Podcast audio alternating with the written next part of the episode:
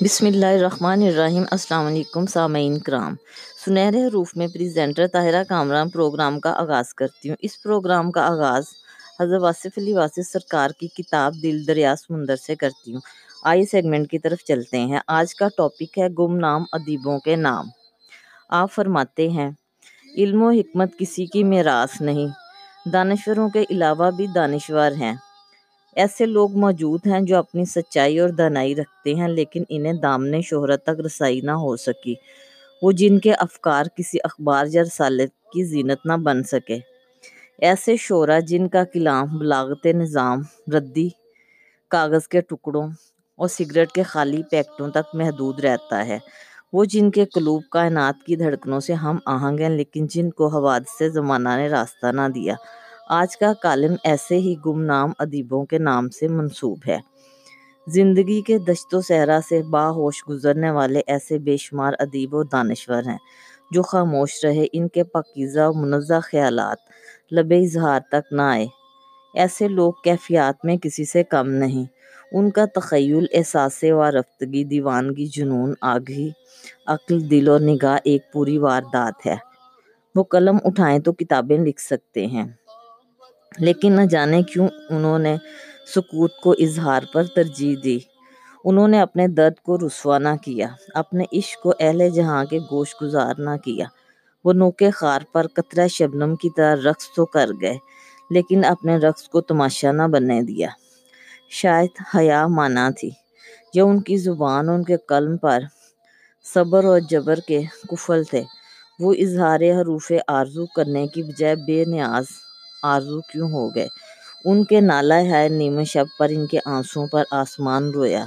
لیکن انہوں نے کسی انسان کو اپنے کرب کا گواہ بنانا، گوارا نہ کیا۔ کیوں؟ کیا وہ انسانوں سے مایوس ہو چکے تھے؟ کیا ان کو کسی پر اعتماد نہ تھا؟ کیا انہیں کوئی قابل اعتماد غم خار نہ ملا؟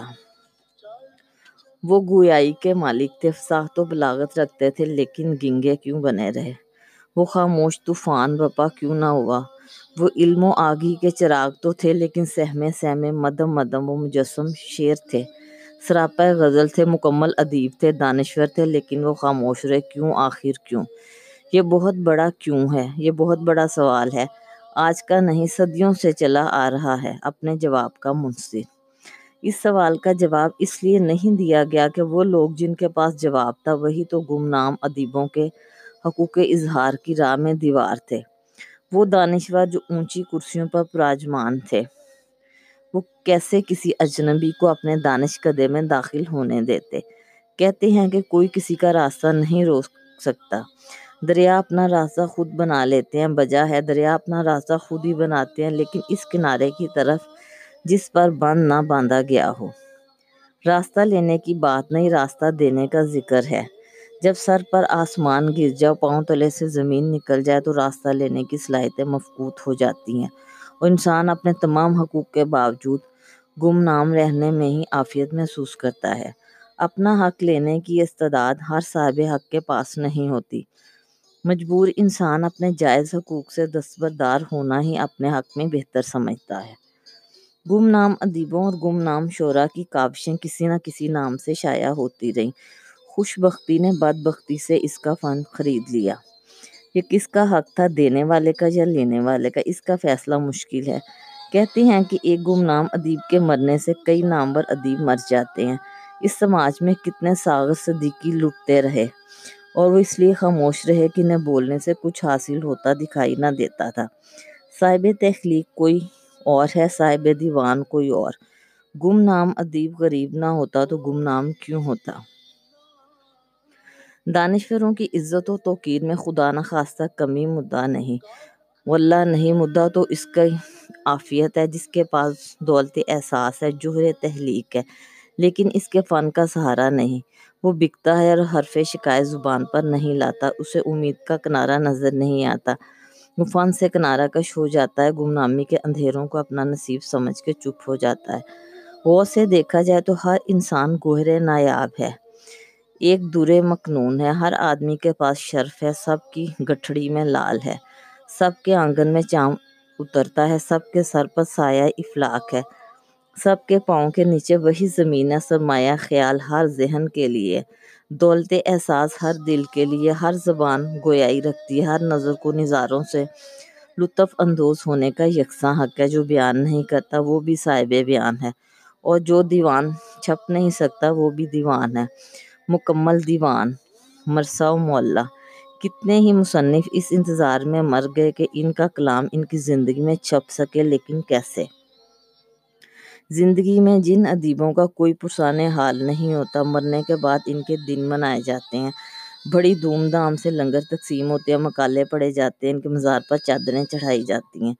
گمنامی میں مرنے والے ادیبوں کو مرنے کے بعد دانشکدے کا معزز رکن نامزد کر دیا جاتا ہے۔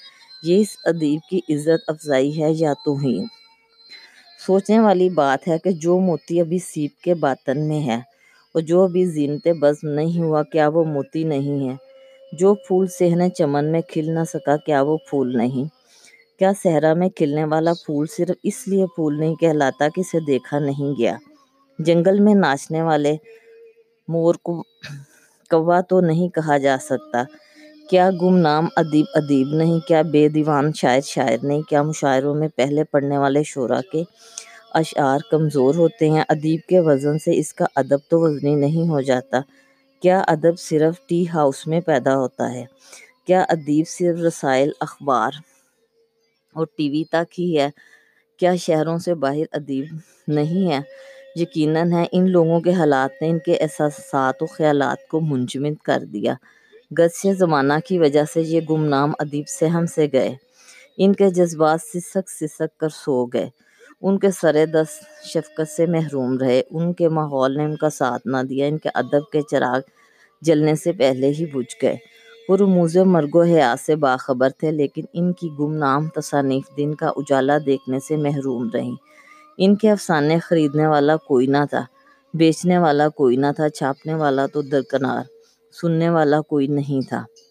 ان کی ادبی زندگی کی بے بسی پر افسوس کرنے والا بھی کوئی نہ مل سکا۔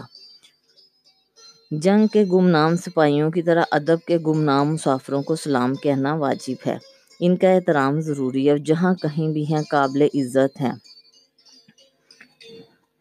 پہاڑوں میں، صحراؤں میں، قصبوں میں، گاؤں میں، گھر کی چار دیواری میں، کارخانوں میں، فوج میں، سول میں، ہاسٹلز میں۔ غز کے جہاں بھی ہیں، خوب ہیں۔ ان کی سوچ ادب ہے، ان کا تخیل ادب ہے۔ ان کے پاس دانش ہے، لیکن وہ دانشور نہیں۔ ان کے پاس ادب ہے، لیکن وہ ادیب نہیں۔ ان کے حسن خیال کو گمنامی کے غار سے باہر نکلنا نصیب نہ ہو سکا۔ ایسے ادیب دراصل آتشی جزیرے ہیں جو اگر زبان کھولیں تو پانی میں آگ لگ جائے۔ لیکن وہ اور ان کا ادب خاموش ہیں۔ شاید وہ شہرت اور کامیابی کو درخور اتنا ہی نہیں سمجھتے۔ وہ اپنے آپ کو ادیب کہلوانے کی تمنا سے آزاد کر چکے ہیں۔ وہ بے نیاز ہیں، اپنی مستی میں مس، اپنی رانائی خیال میں محو ستائش و صلہ کی آرزو سے بہت دور۔ ان کا فانی ان کی سند ہے۔ وہ اپنی تنہائیوں میں انجمن ہیں، اپنے حال میں صاحبان حال ہیں۔ کال کا جامہ چاک کر چکے ہیں، وہ عظیم ہیں۔ انہیں کسی کالم کی بھی ضرورت نہیں۔ کہتے ہیں کہ اگر کوئی صاحب نگاہ مل جائے، کوئی شعیب میسر آ جائے تو شبانی کو کلیمی میں بدل دیتا ہے۔ لکنت کلیم الہی کرتی ہے۔ جس ہیر کو وارث شاہ مل گیا، وہ ہیر گمنامی کے اندھیرے سے ایسے نکلی کہ ادب کے آسمان پر آفتاب و ماہتاب بن کے طلوع ہوئی۔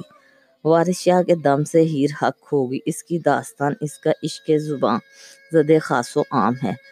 اب وہ ہیر روح کی فریاد ہے، وہ علم بولتی ہے، عرفان میں بات کرتی ہے، فلسفہ بیان کرتی ہے، عشق و حسن کے رشتوں کا تجزیہ کرتی ہے، گنگناتی ہے، رقص کرتی ہے۔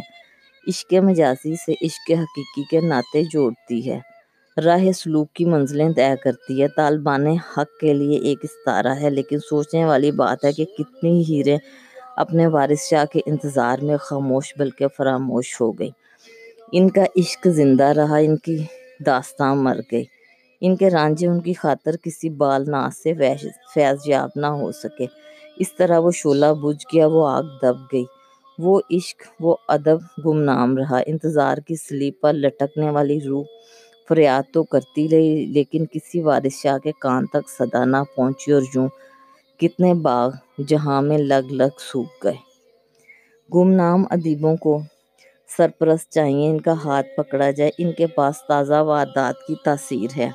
انہیں پیارا اظہار درکار ہے۔ آج کے نئے اور گمنام ادیب کو بڑے مسائل سے دوچار ہونا پڑ رہا ہے۔ آج کا سانحہ یہ ہے کہ نئے فکر کے لیے بھی پرانے مفکر ہی دائی ہیں۔ افسوس اس بات کا ہے کہ بدلتے ہوئے وقت کے ساتھ قدیم ادیب اپنا رنگ بدل لیتے ہیں اور اس طرح نئے خیال کا استحصال ہوتا رہتا ہے۔ آج کا المیہ یہ ہے کہ پرانا ادیب نہ بوڑھا ہوتا ہے، نہ ریٹائر ہوتا ہے۔ جب تک بزرگ ادیب بوڑھا نہ ہو، نیا ادیب جوان نہیں ہو سکتا۔ جب تک بزرگ ادیب ریٹائر نہ ہو، نیا ادیب فائز نہیں ہو سکتا۔ اس طرح پرانا خیال جو اپنے زمانے میں نیا تھا، آج کے زمانے میں بھی نیا پن اختیار کرنا چاہتا ہے۔ اور یوں نامور ادیب صرف گمنام ادیب ہی پیدا کرتے رہیں گے۔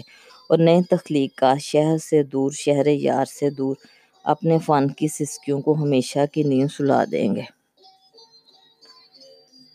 المیہ یہ ہے کہ شہرت اپنے آپ کو ہر شعبہ میں مشہور دیکھنا چاہتی ہے۔ وہ دانشور جن کی عمر اسلام اور خدا پر بے باک بلکہ گستاخ تنقید میں گزری، آج نعت کی محفلوں میں موجود ہیں۔ مارکس کو پیغمبر ماننے والے آج سیرت النبی صلی اللہ علیہ وسلم کے شارح ہیں۔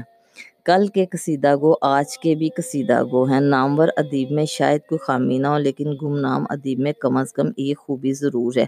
وہ کبھی منافق نہیں ہو سکتا۔ وہ گمنام رہ سکتا ہے، لیکن ظاہر و باطن میں فرق برداشت نہیں کر سکتا۔ اس کی گمنامیوں کو سلام۔ منافقت انسان کو اللہ کے قرب سے محروم کر دیتی ہے۔ منافق وہ شخص بھی ہے جو اسلام سے پیار کرے اور مسلمانوں سے نفرت۔ منافق وہ بھی ہے جس کے ظاہر و باطن میں فرق ہو، خلوت جلوت میں فرق ہو، جس کی باتیں سچی اور وعدے جھوٹے ہوں۔ جو دشمنوں کے ساتھ ہنس ہنس کر بات کرے اور دوستوں کی ہنسی اڑائے، جو محسنوں کے ساتھ وفا نہ کرے، جو انسان کا شکر ادا نہ کرے اور خدا کی تعریفیں کرے۔